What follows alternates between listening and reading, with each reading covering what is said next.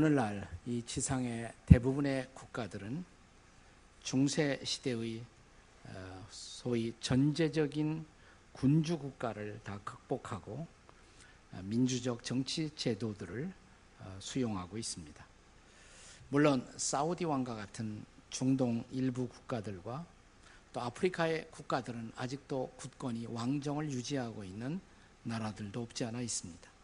그런가 하면 지구상에 적지 않은 나라들은 소위 왕정 국가와 민주 국가를 절충하는 정치 체제를 응용하기도 합니다. 예컨대 일본, 영국, 태국, 스페인, 노르웨이, 스웨덴 이런 나라들은 형식적이고도 상징적인 왕정을 유지하면서 실제로는 의회를 통한 민주적 정치 체제를 채택하고 있습니다. 아마도 사실상의 절대적 왕정 국가가 이 지상에 존재한다면 중세기 같은 그건 아마 유일하게 북한이 아닐까라는 생각이 듭니다. 그런데 성경은 어, 여기 있는 저와 여러분들이 그리스도인으로서 예수님을 구주와 주님으로 믿고 영접하는 순간 우리는 영원한 제국인 하나님의 왕국의 백성이 된다라고 가르치고 있습니다. 그리고 바로 그 순간부터 우리는 우리의 유일한 왕, 그리고 만왕의 왕이신 예수님을 섬기게 된다라고 가르치고 있습니다. 그렇다면 여기서 오늘 그리스도인으로서 하나님을 예배하고 있는 저와 여러분들은 대한민국이라는 민주국가의 시민이라는 정체성을 가지면서도 또 한편 예수를 왕으로 모시는 하나님 왕국의 백성이라는 이중의 정체성을 갖고 살고 있는 것입니다. 자, 그렇다면 우리가 예수님을 왕으로 모시고 살아가는 사람들의 삶은 어떻게 달라야 할까요? 자, 오늘 본문은 소위 어, 예수님의 종료주일의 사건, 어, 예루살렘의 수많은 사람들의 환영을 받으면서 왕으로서 입성하시는 사건, 소위 왕의 대관식을 보여주고 있는 텍스트라고 본문이라고 할 수가 있습니다. 바로 이 대관석에서 저와 여러분들이 오늘날 우리의 왕으로 고백하고 따르고 있는 그분이 어떤 왕이신가를 우리는 알 수가 있습니다. 자, 왕에 대한 바른 이해. 그것은 바로 그 왕을 따르는 신하로서의 우리의 삶의 정체성을 그리고 삶의 양식을 결정하는 것입니다. 그는 도대체 어떤 왕이십니까? 오늘 대관식에서 보여지는 우리들의 왕, 그는 어떤 분이실까요? 첫째로 그는 구원하시는 왕이십니다. 구원하시는 왕. 자, 요한복음 12장은 몇 개의 내레티브로 형성되고 있습니다. 요한복음 12장을 열자마자 첫 번째 내레티브는 자, 죽었던 나사로가 살았어요. 그래서 나사로의 부활을 축하하는 축제가 베다니에서 열린 그 사건을 우리에게 보여주고 있습니다. 그리고 그 다음에 바로 이어지는 사건이 이어서 그 베다니로부터 나와 예수님이 예루살렘 성으로 왕으로 입성하시는 장면으로 연결되고 있습니다. 우리가 지금도 예루살렘에 가면 올리브산, 소위 감남산, 바로 동쪽, 바로 언덕 너머에 자리 잡은 자그마한 마을, 베단이라는 마을입니다. 그 마을에서 예루살렘 성읍까지의 거리는 불과 약 3km밖에 되지 않아요. 3km 정도 아주 가까운 거리죠. 멀지 않습니다. 자, 오늘날 우리가 이스라엘을 만약 소위 종료주일에 방문한다면 2000년 전 종료주일의 사건을 재현하는 소위 행렬, 축제 행렬을 우리는 바로 이 베다니 그리고 벳박의 마을에서 볼 수가 있습니다. 자, 주일날 한 오후 2시쯤 되면 소위 벳바가레라는 이 감남산 넘어가기 바로 직전에 배단이 바로 위에 위치한 작은 마을이 있어요. 그 마을에 소위 종료주일 기념교회가 있습니다. 자, 한 오후 2시쯤 되면 바로 이 교회 앞에 수많은 사람들이 모여요. 아, 그 지역에 사는 그리스도인들, 그리고 순례객들이 함께 모여 종려나무 가지를 들고 감람나무 가지를 들고 십자가를 든 사제를 뒤따라가면서 올리브산, 감남산 산등을 넘어섭니다. 이런 축제 행렬을 우리는 지금도 볼 수가 있어요. 2000년 전과 마찬가지로 네, 이 감람산 언덕을 넘어서자마자 그리고 예루살렘의 Old City 구 구성이 보이기 시작하면 그들은 감람나무 가지를 흔들고 호산나를 외치며 찬양을 시작합니다. 꼭 2000년 전 그때처럼 말입니다. 본문의 13절을 함께 같이 읽겠습니다. 13절 말씀입니다. 다 같이 시작. 종려나무 가지를 가지고 맞으러 나가 외치되 호산나 찬송하리로다. 주의 이름으로 오시는 이 곧 이스라엘의 왕이시여. 다 같이 저를 따라서 보세요. 호산나. 네. 히브리 사람들은 호시안나 이렇게 말합니다. 호시안나. 다 같이 호시안나. 이 단어는 본래 구원한다는 그 히브리어의 명령형 동사에서부터 유래한 단어로 주님, 지금, 바로 지금 우리를 구원하소서. 영어로 save us now. 바로 지금 우리를 구원해 주소서라는 뜻을 갖고 있습니다. 구원의 하나님 앞에 구원을 호소하고 있는 것입니다. 이것은 무엇보다 지금 예루살렘에 입성하시는 그분이 바로 구원자임을 고백하는 백성들의 기도요, 기대인 것입니다. 사실 예수님은 태어날 때부터 그분의 이름이 구원자였습니다. 그것은 구원자의 소명을 갖고 그가 이 땅에 태어났음을 의미하는 것입니다. 예수, 예수스, 그 이름의 뜻이 바로 구원이란 뜻이죠. 자, 마태복음 1장 21절을 어, 기억하십니까? 한번 같이 읽겠습니다. 시작. 아들을 낳으리니 이름을 예수라 하라. 이는 그가 자기 백성을 그들의 죄에서 구원할 자이심이라. 네.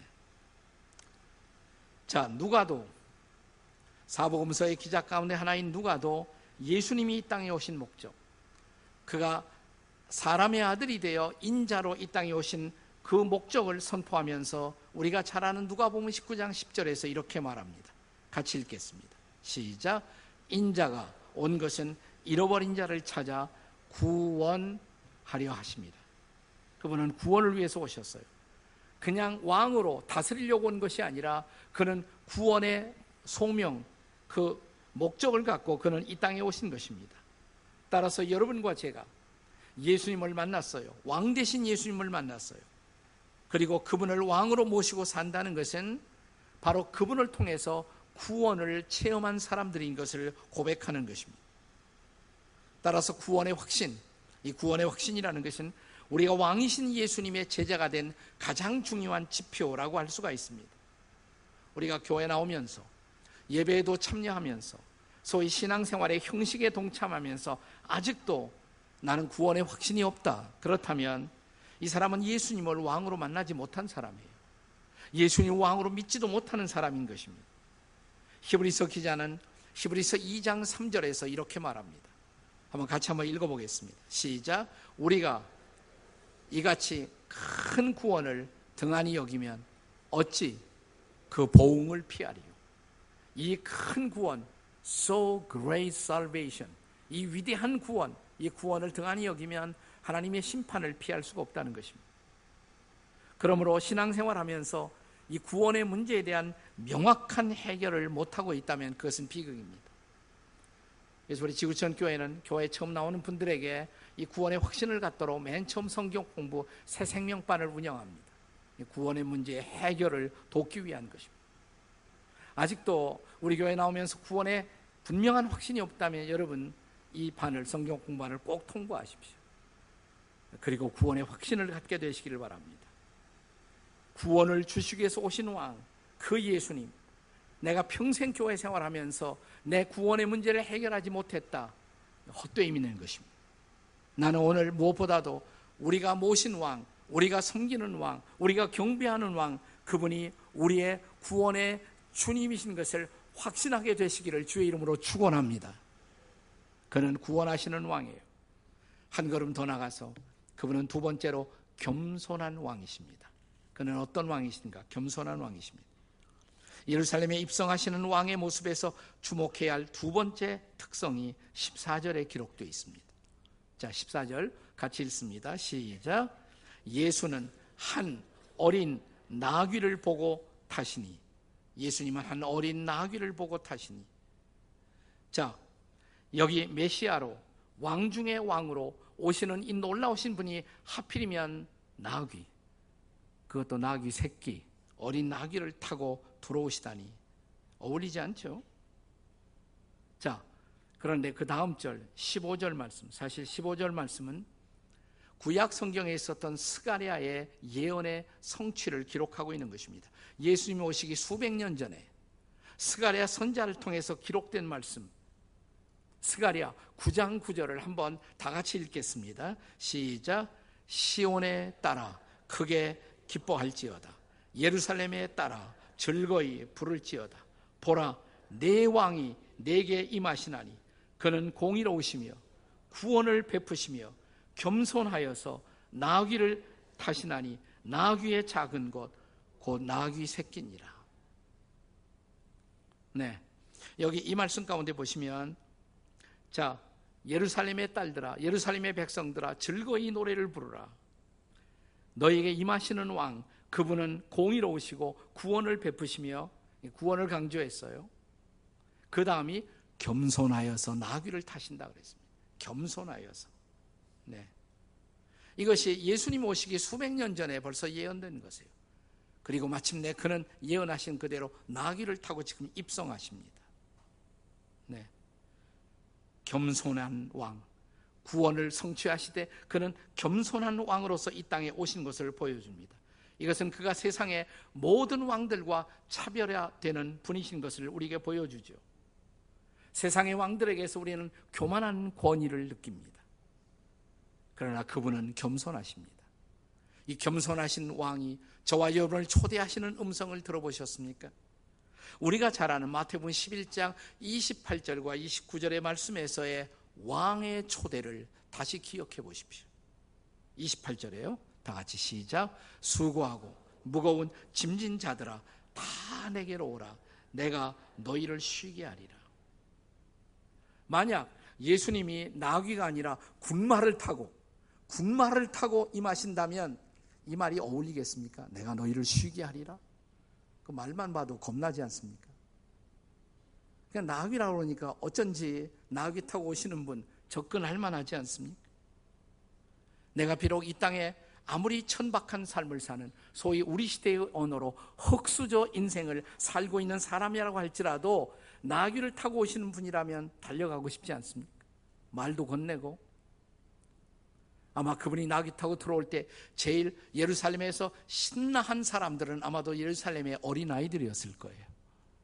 안 그렇습니까? 자, 이어지는 그분의 말씀. 29절의 말씀을 함께 같이 읽겠습니다. 시작. 나는 마음이 온유하고 겸손하니 나의 멍에를 메고 내게 배우라. 그리하면 너희 마음이 쉼을 얻으리니. 네, 친히 그는 이렇게 선포하십니다. 나는 마음이 온유하고 겸손하니. 그렇습니다.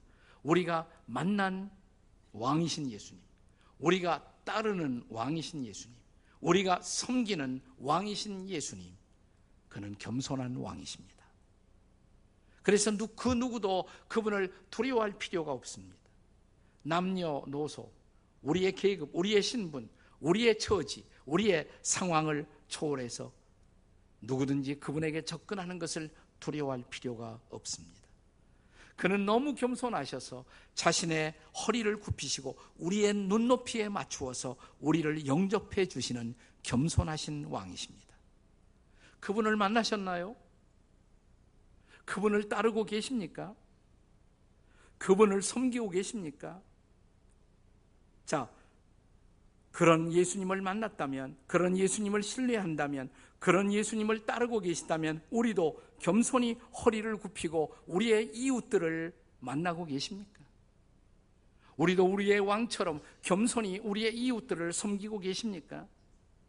우리의 왕이 그렇게 하셨다면 우리도 그렇게 하지 못할 이유가 없지 않습니까?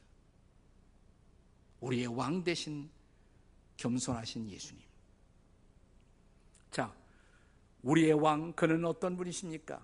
이 종료주일의 대관식에서 볼 수 있는 우리의 왕의 특성, 세 번째로 그는 평화의 왕이십니다. 구약 성경에서 우리가 주목해야 할 나귀의 또 하나의 상징이 있다면 그것은 평화입니다.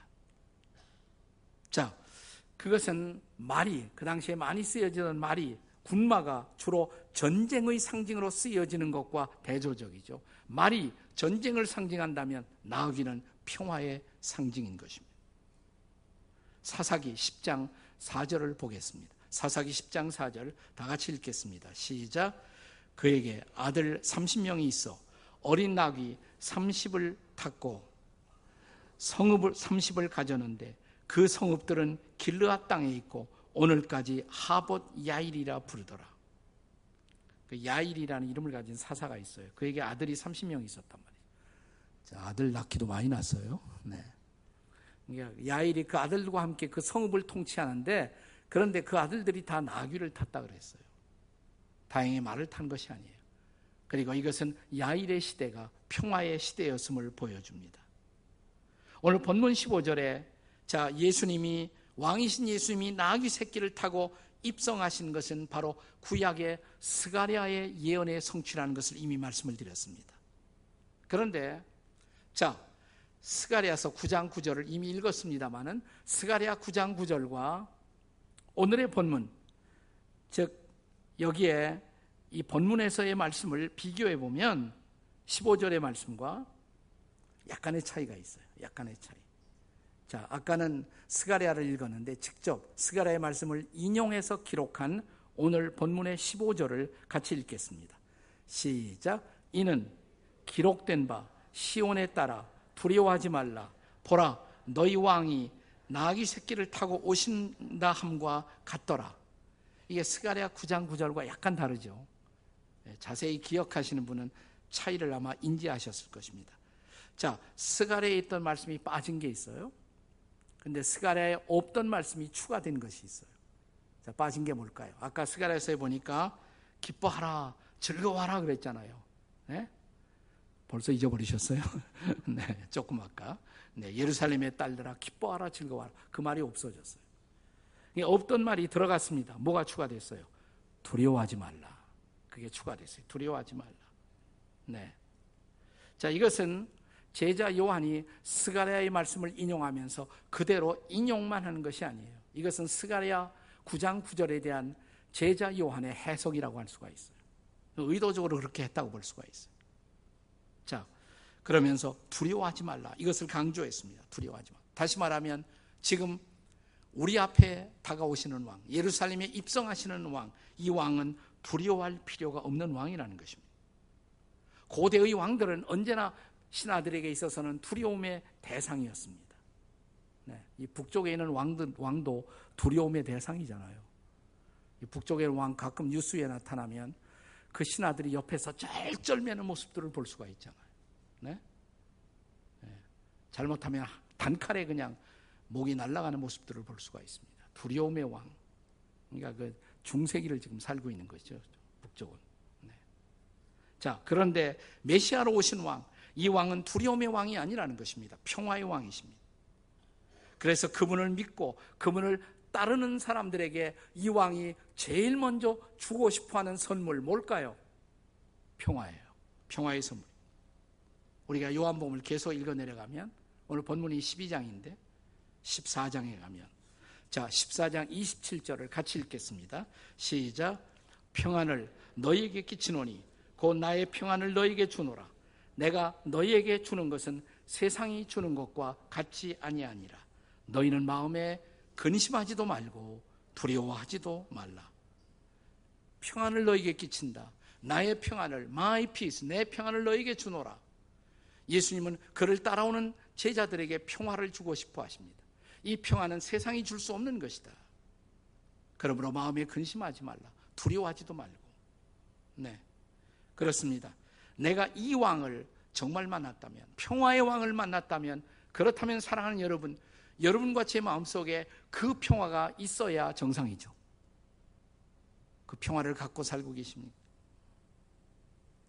자, 계속되는 말씀, 요한복음을 계속 읽어 내려가면 요한복음 16장 33절의 약속의 말씀을 기억하십시다. 함께 읽겠습니다. 시작. 이것을 너희에게 이르는 것은 너희로 내 안에서 평안을 누리게 함이 아니라 세상에서는 너희가 환란을 당하나 담대하라 내가 세상을 이겼노라. 우리가 예수 믿기 때문에 근심이 없어진다는 것이 아니에요. 근심도 있어요. 마음의 근심. 환란도 있어요. 여기 환란이 있다고 그랬어요. 그러나 내 마음의 근심 그리고 밖으로부터 찾아오는 환경의 환란 우리의 안과 밖에 이런 근심과 환란은 끊임없이 우리를 위협하고 있음에도 불구하고 그러나 내가 예수를 만난 이후로 내 마음 저 깊은 곳에 내면에서 흔들리지 아니하는 어떤 평화 영적인 평화 이게 주님이 주신 선물이란. 이것이 그 평화가 내 마음과 내 상황을 여전히 지키고 있다는 사실입니다. 그래서 때로 힘들고 때로 아프지만 여전히 찬양할 수가 있습니다. 앞을 향해 나아갈 수가 있습니다.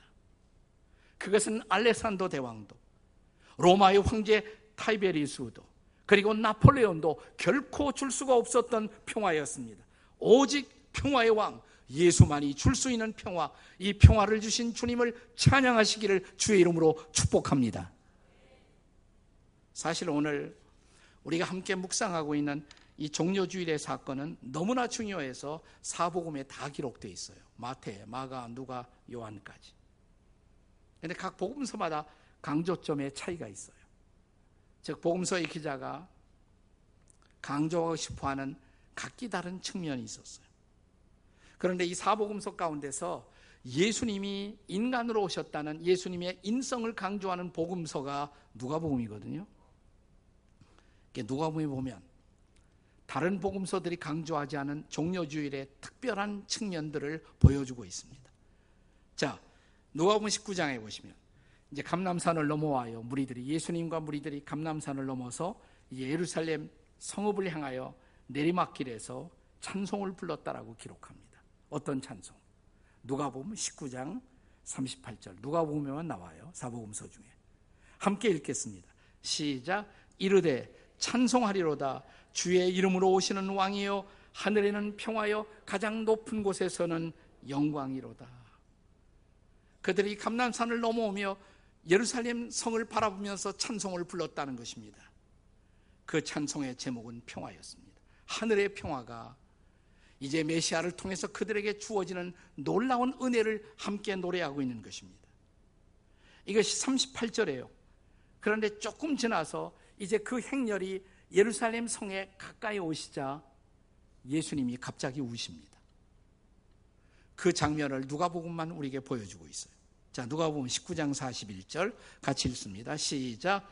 가까이 오사 성을 보시고 우시며 아니 조금 전까지 찬양하던 예수님 또 찬양하던 백성들 근데 갑자기 예수님이 예루살렘 성에 가까이 오자 그는 울고 계십니다. 그 이유를 42절 그 다음 절에서 볼 수가 있죠. 42절 다 같이 읽습니다. 시작 이르시되 너도 오늘 평화에 관한 일을 알았더라면 좋을 뻔하였거니와 네 눈에는 숨겨졌도다. 예루살렘 성을 향한 통곡이에요. 너희 예루살렘 성에게는 이 평화가 숨기었다. 진짜 평화를 보지 못한다. 그리고 울고 계십니다. 그것은 평화의 왕이신 예수님을 예루살렘의 백성들이 거절함으로 말미암아 그들이 경험해야 될 참담한 비극을 바라보시면서 울고 계시는 거예요. 예루살렘은 그가 원하는 평화 대신에 이제 전쟁을 경험하게 될 것을 주님이 보신 것입니다.